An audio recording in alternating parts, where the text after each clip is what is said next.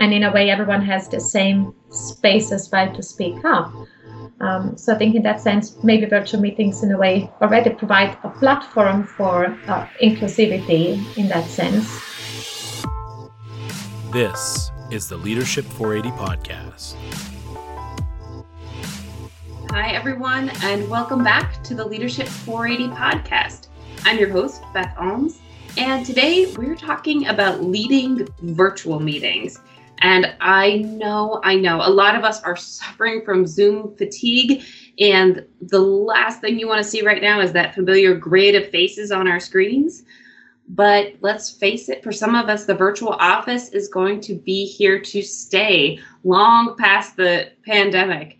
Uh, a lot of companies are going to be offering remote work as a perk, and a lot of folks will be working from home and or wherever they travel. Um, so whether you return to the office full time or whether you decide to stay at home, the reality here is that virtual meetings are here to stay, and the least we can do is make them a lot better. And that is why I have my guest today on the show, Greta Perman. Greta is a leadership consultant and psychologist in DDI's London office, and she's been spending a lot of her time this past year focusing on virtual meetings, both for herself and her clients. Greta, welcome to the Leadership 480 podcast. Hi, Beth. Thanks for having me. So, my first question for you, Greta, is about settling a debate that's out there about virtual meetings.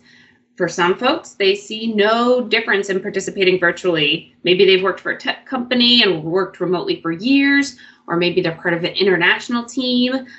On the other hand, you've got a lot of people who feel like unless they're sitting right in front of you, you can't have a meaningful conversation. So, where do you fall in the debate of virtual versus in person meetings? Yes, I think um, I, I, agree with what you said, Beth. I think for some people it's been a very natural progression now to just switch all the meetings to a virtual format. So it's been probably quite, yeah, quite natural and quite of a not sort of a big change for them versus for others where, yeah, they just never had any virtual meetings or very rarely and now all of a sudden that's that's all you have that's all you get. So um, it's a bit more of a dramatic change that might involve using some technology that you are not used to or um, yeah just generally not being able to interact with people face to face where that might be your natural preference. Um, but as you correctly said i think virtual meetings are here to stay at least for the foreseeable future. So what we can do is make the best out of those virtual meetings that we have to make them a bit less painful for all of us. so, as you've worked with clients and you've been in meetings in the past year or so, what kind of pitfalls do you see people fall into when it comes to these virtual meetings? Yeah, there's definitely a few, I would say, generic pitfalls people fall into when they are heading into a virtual meeting. I think the most important one is to to kind of forget the human aspect that mm-hmm. otherwise you would have if it was a face to face because you would interact sort of human to human. And now what we do is we interact screen to screen but in fact it is still human to human. It's just a different medium. So there is a risk here to forget those very essential communication and essential leadership skills such as uh, showing empathy asking open questions um, yeah, being inclusive, asking for involvement, things like this that we might just skip more easily because we're just looking at a black quadratic screen in front of us and we sort of really miss out on on the human aspect. I think that's one of the biggest pitfalls that people uh, have fallen into that I have seen people fall into. Um, what I also have seen is that it's probably generally re- reduced by now because we've been in this for so long, but there's definitely a bit of has been a bit of a clash, especially in those um, early months, I would say. Um, one other thing is that if you have virtual meetings, what can happen is if you're not using the camera function, is that you're literally missing mm-hmm. out on all of the nonverbal clues and the nonverbal communication that you would otherwise have. And um, experts say that 70 to 93% of our communication is nonverbal.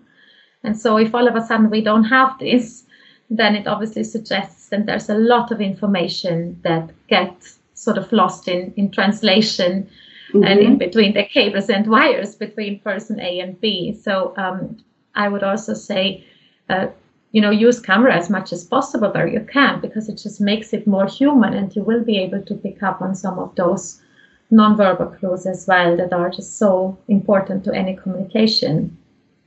That's mm-hmm. such a good point, Greta. And for our listeners, you can't tell, but Greta and I are both on camera. So I'm as I'm sitting here, I'm mm-hmm. nodding along, telling you I understand what you're saying and I'm agreeing with you. And I think your point about the nonverbal communication is just so important and what gets lost in the meantime. I, I find myself when I'm presenting or speaking, if I can't see the person on the other end and they're quiet, I'm like, I have no idea what you're thinking. Do you are you quiet because you hate this idea? Are you quiet because it makes so much sense? It's hard to say.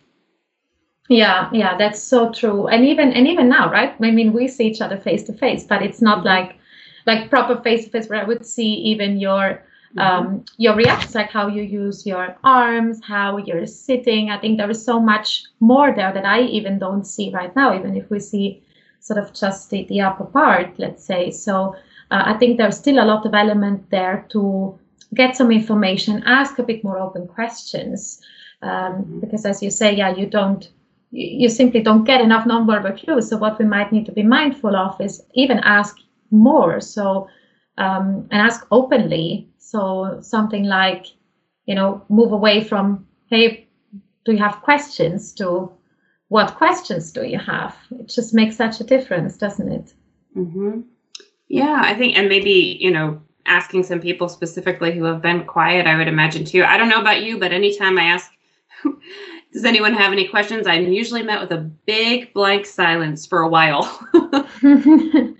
yes, yes, absolutely. That's so true. And there's obviously those who are um, more confident to speak up. Uh, again, that's the same, I think, if it was face to face or virtual.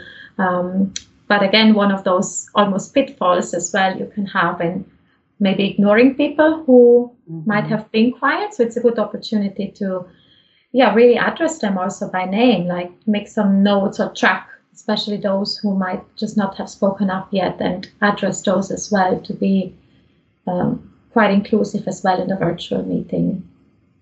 Yeah. So this is a leadership podcast, and I have to ask as we think about structuring these virtual meetings, what's the leader's role in helping these to go better? Um, I think first to differentiate between the leader, that, that might just not be the person who is leading the meeting, maybe someone who's called in the meeting, but um, I'm going to answer this question now from the perspective of the meeting leader. Mm-hmm. So I, I I think the most important piece is that the meeting leader is is a role model. So the meeting leader will probably also have been a participant in meetings that other people have hosted. Um, so what's important is I think really be be this role model also for other people's meetings to then ask the same for others in the meeting that you are hosting. Um, you know, being being on time, things like this. Um, being prepared, having an mm-hmm. agenda ready, asking for people's input already up front, um, setting the ground rules. That's another important piece, like making sure uh, you set ground rules for meetings, especially if you're sort of setting up new meetings, for example, new weekly meetings with clients or with the team. Yeah, just aligning, making sure everyone um, is aligned with what those ground rules are. This might be, as I just said, maybe being, you know, being on time or raising your hand if you've got a question, mentioning your name before you speak up, uh, those kind of things. Um, another important one is also being a host. And what I mean with that is it's almost like the host of a party. So you're the mm-hmm. host of your meeting party. Um, research has shown that the mood of a meeting leader has a significant impact on the mood of others that are in the meeting. So to give you that's a negative example of, of a of a meeting that I've been in where the meeting leader was just in a really bad mood, I would say, and mm-hmm. it just swapped over to me and to all others so much. You could really sort of feel the tension. Um, so considering you know how important and how crucial your own mood is as a meeting leader it's probably worth um, you know, keeping that in mind as well. And if, if it's a day that's just really not gone well, you're sort of not feeling great and you just can't shake it off, uh, even, you know, maybe a, a, good reason to just uh, reschedule the meeting if needed, because it's just such an important role that you're playing as the meeting leader. Um, and the other one, and I'm using another analogy now, is the one of a of a steward. And mm-hmm. what I mm-hmm. mean with that is the um, yeah, a steward of people's time. So you're obviously scheduled, say, you know, an hour of a meeting. So you want to make sure you make best use of people's time. And if you see um, conversations are derailing, um, you're sort of moving away too much from the agenda you've identified, um, it's a it's a good point for you or a good moment and for you as a meeting leader to stop the, the derailing that's happening at the moment and um, use some of the process skills, such as um, making procedural suggestion to move back to the agenda points or talk about something mm-hmm. in a mm-hmm. different meeting. So really being mindful of people's time and sort of keeping the goal of the meeting still at the top of the head. Yeah, I think that's one aspect that just can't be overlooked. The importance of keeping people on the agenda. We've all been in those meetings where they can really go um, really kind of run run into their own direction that you never intended them to be. Um, I like your concept of being a great host for the meeting and really the agenda and making sure you have everything planned. Um, now, in my head, I'm having a hard time shaking the idea that it means you should provide snacks for everyone. But I guess in the virtual world, we give those up. But um, you know, I was thinking about this a lot lately. Um, some folks may have seen uh, Jeff Bezos stepped down at Amazon recently, and one of the big things that I have seen in the news is him talking about how important um, they made meetings. So trying to keep meetings small, trying to keep them super focused, and people would spend weeks putting together their, um, you know, any advance work, the the brief memo. They would tell people about what this meeting is about and the agenda. So, um, can you talk a little bit about, you know, creating a great agenda that helps things move smoothly?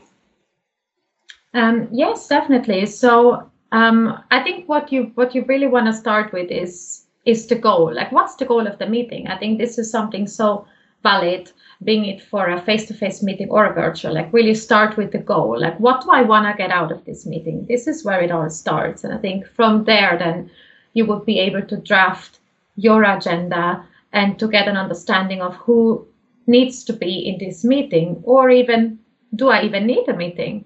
Mm-hmm. Because if the goal is, you know, you, you sort of reflect and, and the goal is you need to bring some information across, you figure out all I want to do is just bring information across, then I think a meeting is probably not the right method. And you might just want to choose something else, such as as simple as an email or a recorded webinar or something like this. So I would say really reflect very well what do I want to get out of it and take it from there.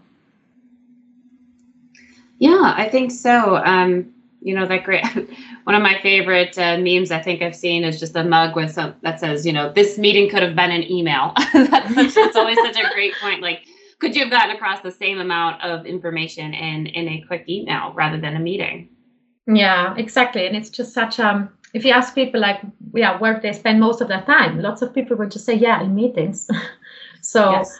it's really around yeah where where where could I even skip a meeting? And I think that's another thing, maybe another pitfall if you think about the virtual meetings, it's just so much easier now to set them up. All it takes is a click a button and I might add click another one at the plus button and just add someone else. And here we are. We have a meeting of three people in an instant, right? Mm-hmm. Um, so yeah, in those situations when maybe you're not prepared, you don't have an agenda, but you're making uh, you know, asking for a lot of time for people. So maybe, you know, this could have been an email, for example, or, or just something else. So, um, yeah, almost, yeah, be even more mindful how quick it, how quick it can be now to be included in meetings much quicker than it even would be in the face-to-face world that we were living in before. Yeah, absolutely. And I did want to ask about inclusion. You had brought that up a little bit earlier as well. Mm-hmm. Um, and I think it's something a lot of us struggle with, even in face to face meetings. Um, the most dominant personality, you know, they might unconsciously end up leading and, and dominating the conversation. They don't necessarily mean to, but they do. Um, and then people who feel like they have different views or they have less power, they end up staying quiet. Um, and that was hard enough when everyone was staring each other in the face you know, to be inclusive a lot of times. People had hard time with it.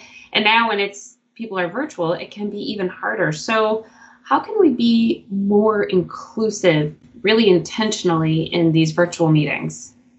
Yeah, so it just makes me think of a very nice uh, story um, from our team, actually. So, um, most of the people in our team are located in Europe, and there is one team member, she's located in the United States. Um, and obviously, yeah, since about one year now, we're having all our meetings virtually. And recently, she said to me, You know what, Greta? I have just never felt more included, uh, more inclusive mm. in the team uh, since sort of the last year. Um, because we've been holding all these virtual meetings that uh, just doesn't differentiate anymore where you're sitting, where you're based, where you're calling from. Um, yeah, we're sort of all all equal and all the same. And in a way, I think that's that's just such a nice thought, and it's so true because um, all of a sudden, yeah, it's just this the geographical location where you're based. It doesn't matter anymore, and everyone um, is sitting in the same seat. There is no such thing as a uh, usual sitting arrangement, for example, that mm-hmm. just gives maybe mm-hmm. some people a different advantage. Um, and in a way, everyone has the same space as well to speak up. Um, so I think in that sense, maybe virtual meetings in a way already provide a platform for uh, inclusivity in that sense. Um, what's important, I think that's one of the points I've mentioned earlier already, is to still, as a meeting leader, to still keep an eye out for those who just haven't been so vocal, as obviously, as correctly said, for some people it's just easier to speak up, and for others it isn't, and that mm-hmm. will be the same in whatever format you're having a meeting in. But um, also addressing those that have been quiet and seeing what, what input that they want to share, as it's you might just need to address those a bit more proactive than others um, calling them by name, asking open questions. Um, and one thing that a meeting leader could and I think should obviously do as well, if if if it's important for the meeting leader to be inclusive, is also ask for feedback after a meeting or a couple of meetings, just asking people, you know, how inclusive did you feel by my meeting style to get a bit of an external view as well. Mm, that's a really great point to ask for that feedback um, and to you know you don't want to put anybody on the spot. This isn't a the point isn't to quiz anybody or make sure you know where you're really listening but um, make sure you're giving the opportunity for folks to speak up. And I imagine it really helps with engagement in the meetings as well rather than you know if everybody's off camera somebody's people could be on their phones or doing other multitasking and you have no idea. Um, you know and i think that that's a great great way to keep people engaged. Yeah. um, so, for my last question, which I ask all of our guests on the show, what was a moment of leadership that had a big impact on you and your life, whether it was for good, for bad, in a meeting, out of a meeting? Um, just a moment of leadership that had a big mm-hmm. impact. Yeah, so here comes a, a more positive story than to my negative to my negative example that I shared earlier. So um, one thing that really comes to mind is that um, yeah, a few years ago, a previous manager of mine has given to all the women in his team the book called Lean In, written by Sheryl Sandberg. Mm-hmm. And it's just left um, such a footprint really in my life because um, probably it's just really been one of those examples where you move away from hey, this is what you could do. I have an idea what you might be able to do. Maybe here's a book recommendation. Uh, to you know, here is a book. I have I have bought a book for you. I have written uh, something inspiring for you on page one. Uh, take it, go away, read it, and and really make it yours. Like lean in, take charge, make the ask. Um, and that's really not to me, but to all the women in his team. Um, yeah, it's just really something I will always remember. And now, always when I look at this book, it makes me think back of uh, his leadership style and how much I've learned under his supervision. So, mm-hmm. yeah. He really he was really focused on on the potential on and building that and for all of you. That's an that's a wonderful story. Thanks, Greta. Yeah. So thank you for joining us today, Greta. I hope all of our listeners found this to be a good use of their kind of quote meeting time with us virtually here. Um, thank you for spending part of their your 480 with us today. I'm Beth Almes, reminding you to make every moment of leadership count.